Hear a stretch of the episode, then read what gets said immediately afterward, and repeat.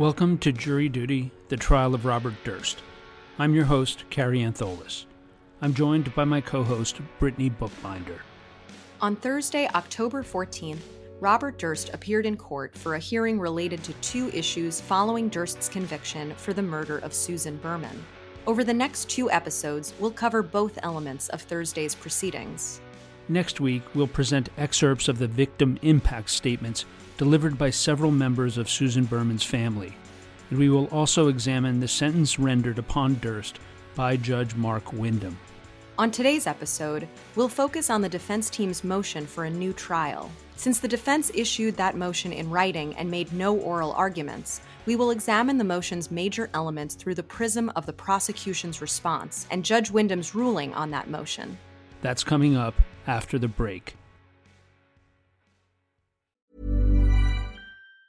Planning for your next trip? Elevate your travel style with Quince. Quince has all the jet setting essentials you'll want for your next getaway, like European linen, premium luggage options, buttery soft Italian leather bags, and so much more. And it's all priced at 50 to 80% less than similar brands. Plus, Quince only works with factories that use safe and ethical manufacturing practices. Pack your bags with high-quality essentials you'll be wearing for vacations to come with Quince. Go to quince.com slash trip for free shipping and 365-day returns.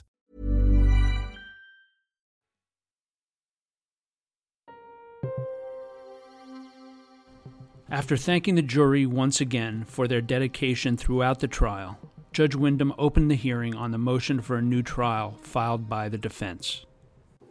As for legal cause, if there is legal cause why judgment should not be entered, the defense has filed a motion for a new trial.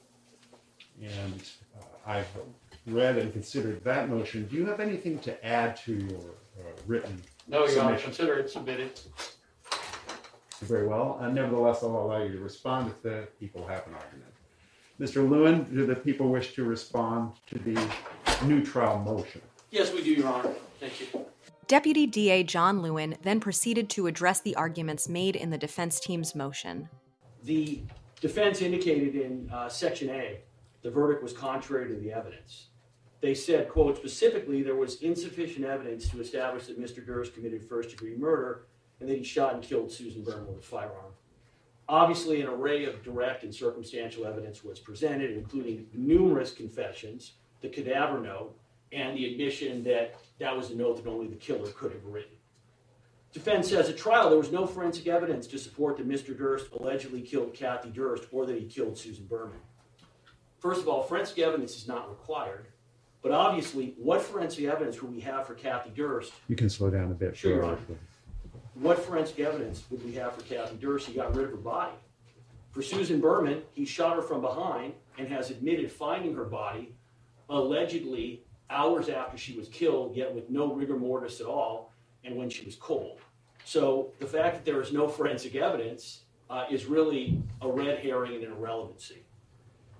He says, quote, moreover, it is respectfully submitted that there was insufficient evidence at trial to establish that Mr. Durst called Susan Berman to coordinate a stage call at Kathy's medical school and Dean Cooperman.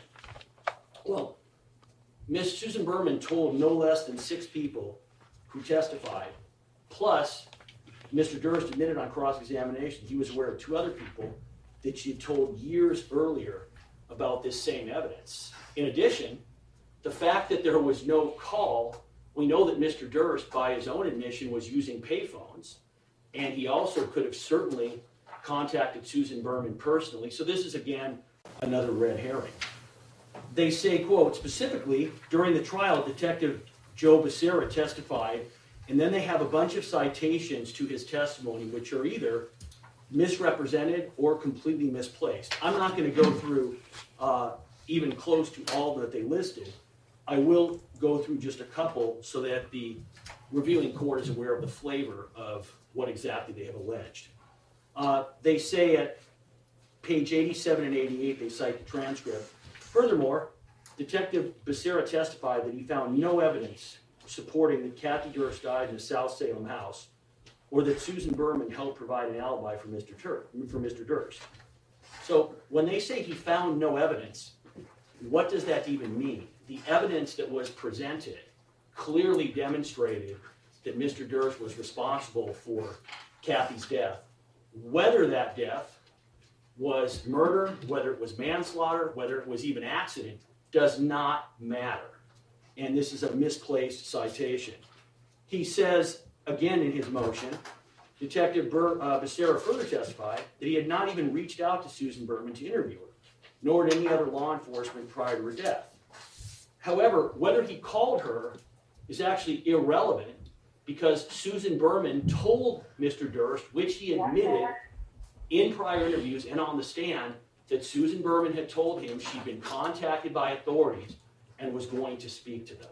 That is what signed her death warrant, and that's why he killed her. Uh, they say, furthermore, the prosecution presented no evidence at trial which connected any weapon used in the murder of Susan Berman to Mr. Durst. Specifically, the alleged murder weapon was never recovered. Mr. Durst was never found to possess the alleged murder weapon, and the shell casing found in Ms. Berman's house did not match any other casing in the police system or any of Mr. Durst's firearms. Well, the evidence is very simple. Mr. Durst got rid of the murder weapon, the same thing that he attempted to do in Galveston, and the only reason they recovered it was because they got to the house because Mr. Durst was sloppy and they located the gun in the trash. Uh, they go on to say that, quote, uh, again, as this honorable court will recall, there was no forensic evidence at trial which established that Mr. Durst shot and killed Susan Berman. One, forensic evidence is not required. Two, what forensic evidence would you expect to get when you come up behind somebody and execute them in the back of the head when there is no struggle?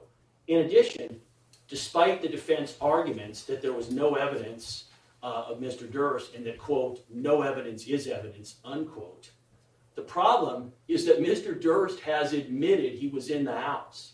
So the fact that we have no evidence that he was in the house certainly demonstrates that you cannot believe in any way, shape, or form that the killer, even if somehow they were not Mr. Durst, would have left any evidence in this scenario. The evidence also established, they continue, that Ms. Berman made up stories for attention, had enemies, and there may have been situations where she would open the door for a stranger. See testimony of Mel Kaufman. Um, there was no evidence as to why Susan Berman would make up a story that her best friend had killed his wife. There's a lot of reasons why she would lie to protect him. None presented why she would make it up. In addition, nobody testified that they believed that Susan Berman, late at night or early in the morning, would open the door to a stranger. And if you look at the clothing she was in, it appears that she was in her night clothing, that she would, had already changed for bed or had not changed back into regular clothes uh, the next day, and was killed when she was in an extremely vulnerable position. They again say that rather than relying on forensic evidence at trial, the prosecution largely relied on witnesses who provided statements to law enforcement many years after Susan Berman's death. Again, what forensic evidence would you expect to have, especially when Mr. Durst now admits that he was there and found the body, and the idea that they relied on statements of individuals that occurred many years later, Mr. Durst himself contradicted his own lawyer's theory, the theories of his expert witness, Dr. Loftus, by saying that the witnesses were not lying, they were not mistaken, that Susan had originally lied. They say additionally, is respectively submitted, that the testimony of Mr. Durst did not establish that he shot and killed Susan Berman. I would simply say, Your Honor, other than a straight confession that he had done it, how exactly could his testimony have, quote, established that he, saw, that he shot Susan? What his testimony did was completely impeach him regarding every significant issue in the case. They say, in conjunction with the cadaver note and his testimony, the evidence at trial only established his mere presence at the scene after he located Miss Berman's body. So his quote, mere presence, which he denied for 20 years, is incredibly incriminating, especially considering the absurdity of his statements. The fact that he wrote the cadaver note and the fact that he has repeatedly said only the killer could have written it. Finally, he says that it should be noted there was no evidence found on Ms. Berman's computer which suggests that she was extorting Mr. Durst or that she helped cover up anything related to Kathy Durst. Well, Mr. Durst himself the court remembers when we were discussing the November 5th letter, Mr. Durst himself, upon cross examination, said, Of course she's asking me for money. Anybody reading this would know that. Susie Berman was an intelligent woman. Um, there's not an issue that she was blackmailing Mr. Durst. There's an issue that she was in a position of power. She had a secret. She was asking Mr. Durst for money. And at a point in time, he either got too tired of paying her, or more likely was concerned that even if he did pay her, she would end up telling what she knew, something that he had, she had been doing unbeknownst to him for the last 20 years. Section B says the court erred in deciding questions of law. The court erred in not granting a mistrial due to the extended delay in the trial between March 2020 and May 2021. They say the court erred in permitting the prosecution to introduce evidence related to the Morris Black case, including admitting the numerous photographs of the severed body parts of Morris Black. This has been a constant refrain from the defense. It ignores all the reasons the court has previously outlined as to why the evidence was admitted at trial. It would have been impossible for the court to have separated out the Morris Black killing from the other evidence in the case. And when Mr. Durst, when his alibi was, I found the body and I just panicked, just that statement in itself, which is the identical defense he used in Galveston, would have made that evidence admissible. The court made a very proper record. I won't continue. The court erred in not allowing Mr. Durst to introduce evidence of sightings of Kathy Durst in New York City, including in relation to Eddie Lopez. Now, this is an extremely important point that I want to make sure is addressed once and for all. This argument is not just inaccurate, it's disingenuous. As we have previously related, we repeatedly approached the defense for years, years, offering to stipulate to the hearsay statements of Eddie Lopez, providing that all of the hearsay statements that he had given would be admitted. So we said, if you want to bring in the statements Eddie Lopez made, no problem. But you don't get to choose which ones you put in. They knew that Eddie Lopez would be thoroughly impeached if all the evidence came in. So they made a tactical decision not to do it. Now the problem was is that much of the impeachment related to witnesses who were outside the country. I extended that deadline, as the court is aware, two years. I lodged two different emails with the court. I talked to every member of their team, collectively and individually, regarding this issue for five years. They made their decision, and the court remembers it was not until the trial had already started that they had a change of mind, and now they want they no longer we, we had no longer had access to these witnesses who were out of the country, and they decided they wanted to present this evidence. They said that the court erred in permitting the prosecution to introduce evidence related to the interrogation in New Orleans after Mr. Durst was arrested. As the court's aware, this was an especially um, upsetting objection to me because they didn't just object to it. They said that I committed prosecutorial misconduct, that I was unethical, even though the law was very clear from the start. And I told them at the beginning if you have legal authority, use it. If you're just going to get out there and try to say I'm unethical and that my office was improper, that's really not dealing fairly. They had no authority to support it. The court, uh, as was expected, despite all the relitigation, properly let that statement in. The court erred in uh, prohibiting Mr. Durst from presenting third party culpability evidence. Now, at the time they filed their motion, which was litigated on December 2nd, 2019, their position was that Bob Durst had never been in the house. They stated, quote, the evidence against Mr. Durst does not contain any forensic proof that he was at the victim's residence. It contains no eyewitness accounts of the defendant being seen there or his car being seen. It contains nothing which indicates the defendant was at the victim's house at the time of the murder. Three weeks later, as the court's aware, they changed their position and stipulated that, in fact, no, he was in the house and he found her body. They basically sought to present the kitchen sink of third party culpability defenses, arguing several different mutually exclusive theories, including but not limited to Nyle Brenner, her agent, did it. She was killed by the mob. She was killed by her 90 year old landlord. I could go on, but it's pretty clear. Uh, the court erred in showing the, the jury the movie All Good Things and the Jinx. That was their quote. The jury was never shown the Jinx. We've been in this court for six years, and the defense puts in their new trial motion, they erred showing the Jinx. It never happened.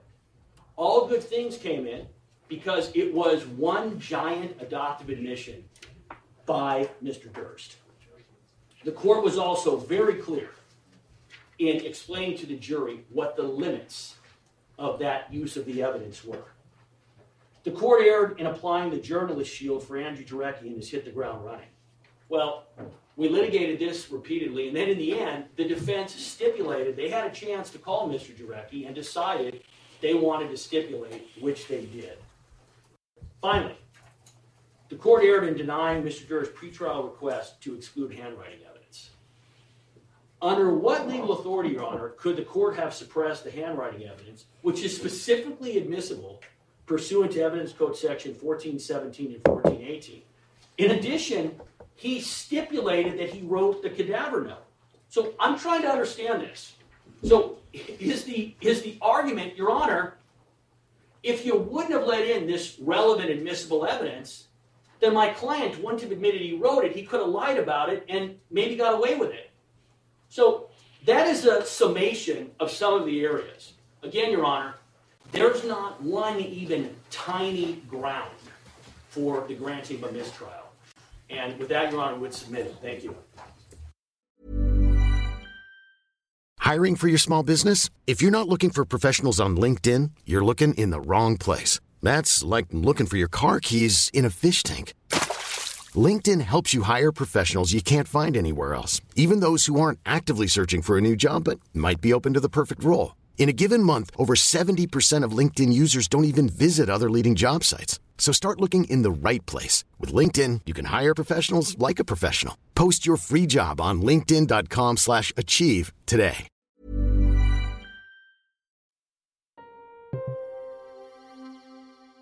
Judge Windham then gave the defense an opportunity to respond orally.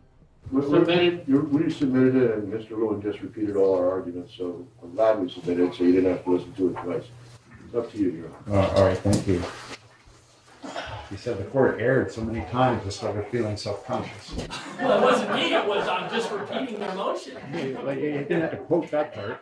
They've said worse about it. In me. response to that, Your Honor, the court knows in the proceeding that lasted five years, lawyers litigate, there always are differences of opinion. That's what this motion is about, and that's what the appeal will be about. So we do have issue with things that occurred. The court did give us the opportunity to litigate all of them, and we just have a difference of opinion on the legal conclusion that the court reached. Thank you.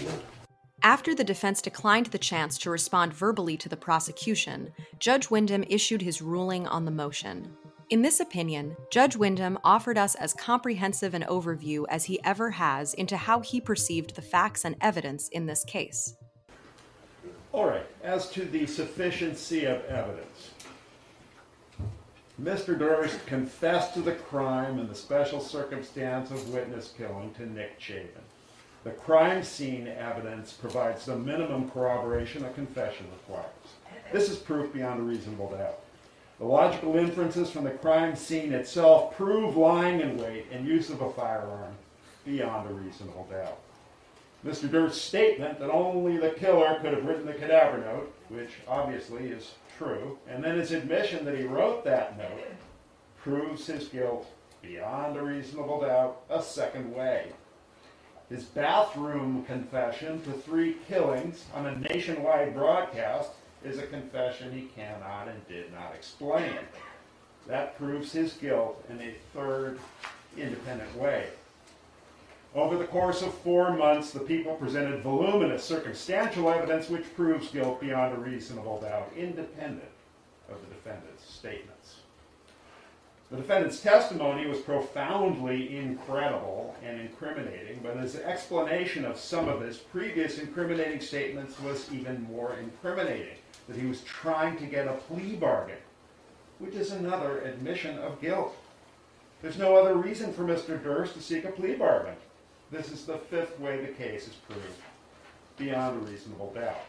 There is sufficient evidence, indeed, overwhelming evidence of guilt. As to the 15 alleged legal errors, I've reviewed the rulings and I remain confident that each of them is correct, as I previously explained at great length. I will briefly reiterate. First, the procedural claim about the pandemic adjournment. Good cause was shown, prejudice was not. Second, admission of Morris Black evidence, including photos of Mr. Black after Mr. Durst had dismembered him. This was relevant under 1101B of the Evidence Code and more probative than prejudicial.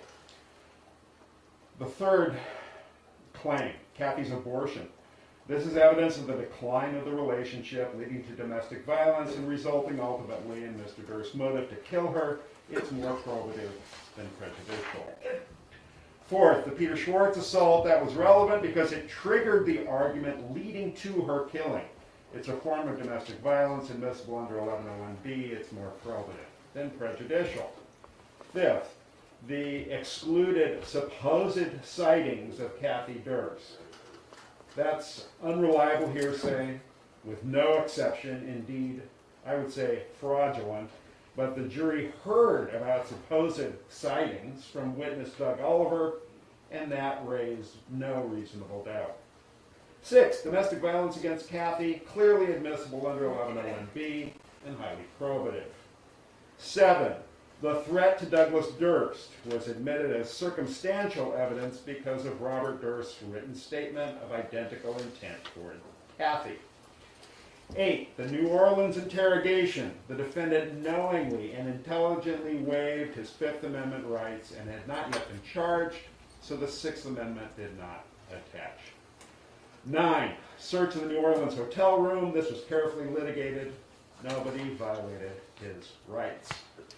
Tenth, third party culpability evidence. No one else was connected to the crime by this evidence. It's therefore not admissible under California law.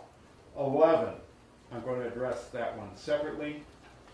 12, all good things contained powerful adoptive admissions and was presented with two very clear and firm contemporaneous limiting instructions and a third warning concurrent with the final instructions. The jinx was not shown to the jury, so that claim is incorrect. 13. Applying the journalist shield to Mr. Jarecki. This was a pretrial discovery issue. At trial, the court did not limit cross-examination, agreeing with the defense position. The point was moot because the people did not call him in rebuttal. 14.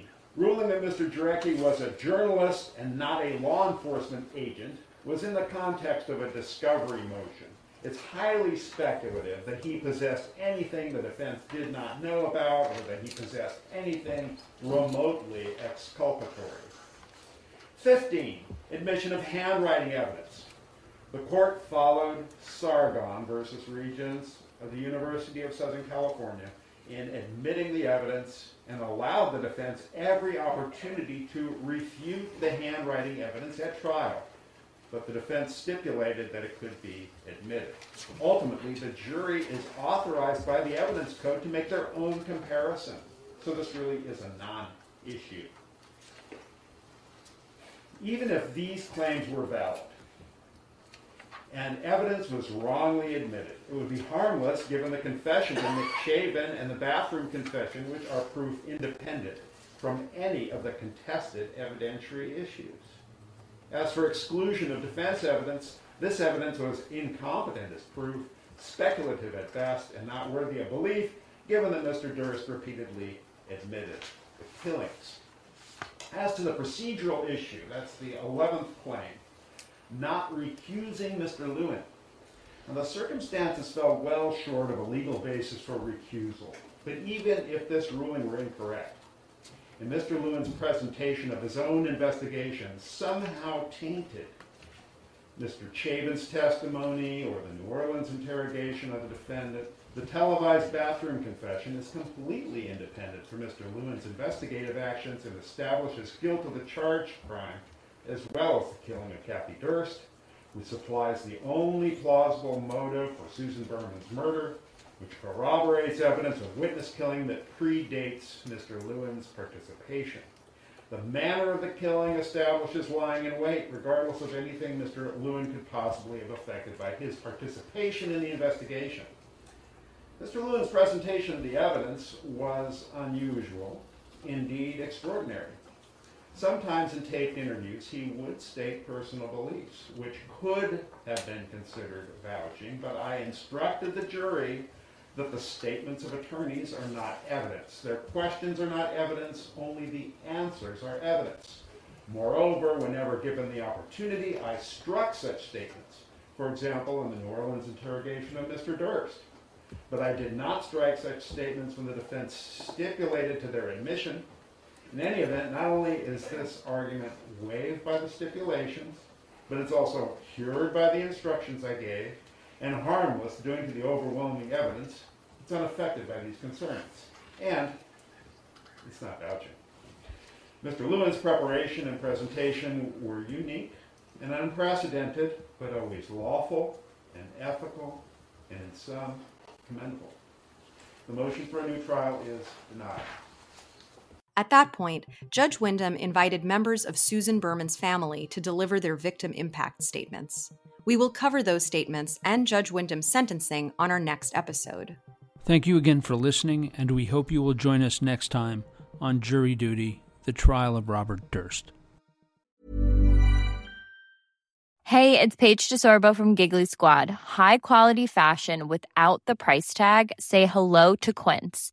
I'm snagging high end essentials like cozy cashmere sweaters, sleek leather jackets, fine jewelry, and so much more. With Quince being 50 to 80% less than similar brands. And they partner with factories that prioritize safe, ethical, and responsible manufacturing. I love that. Luxury quality within reach. Go to quince.com slash style to get free shipping and 365 day returns on your next order. Quince.com slash style.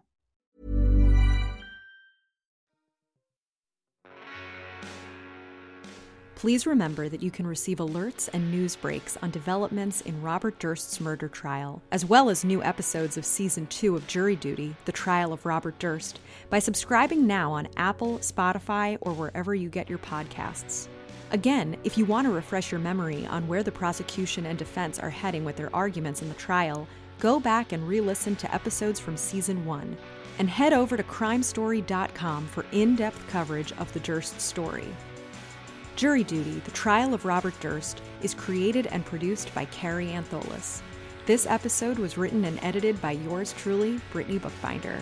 It was co produced by Alexis Notabartolo and Brittany Bookbinder. Music was provided by Strike Audio.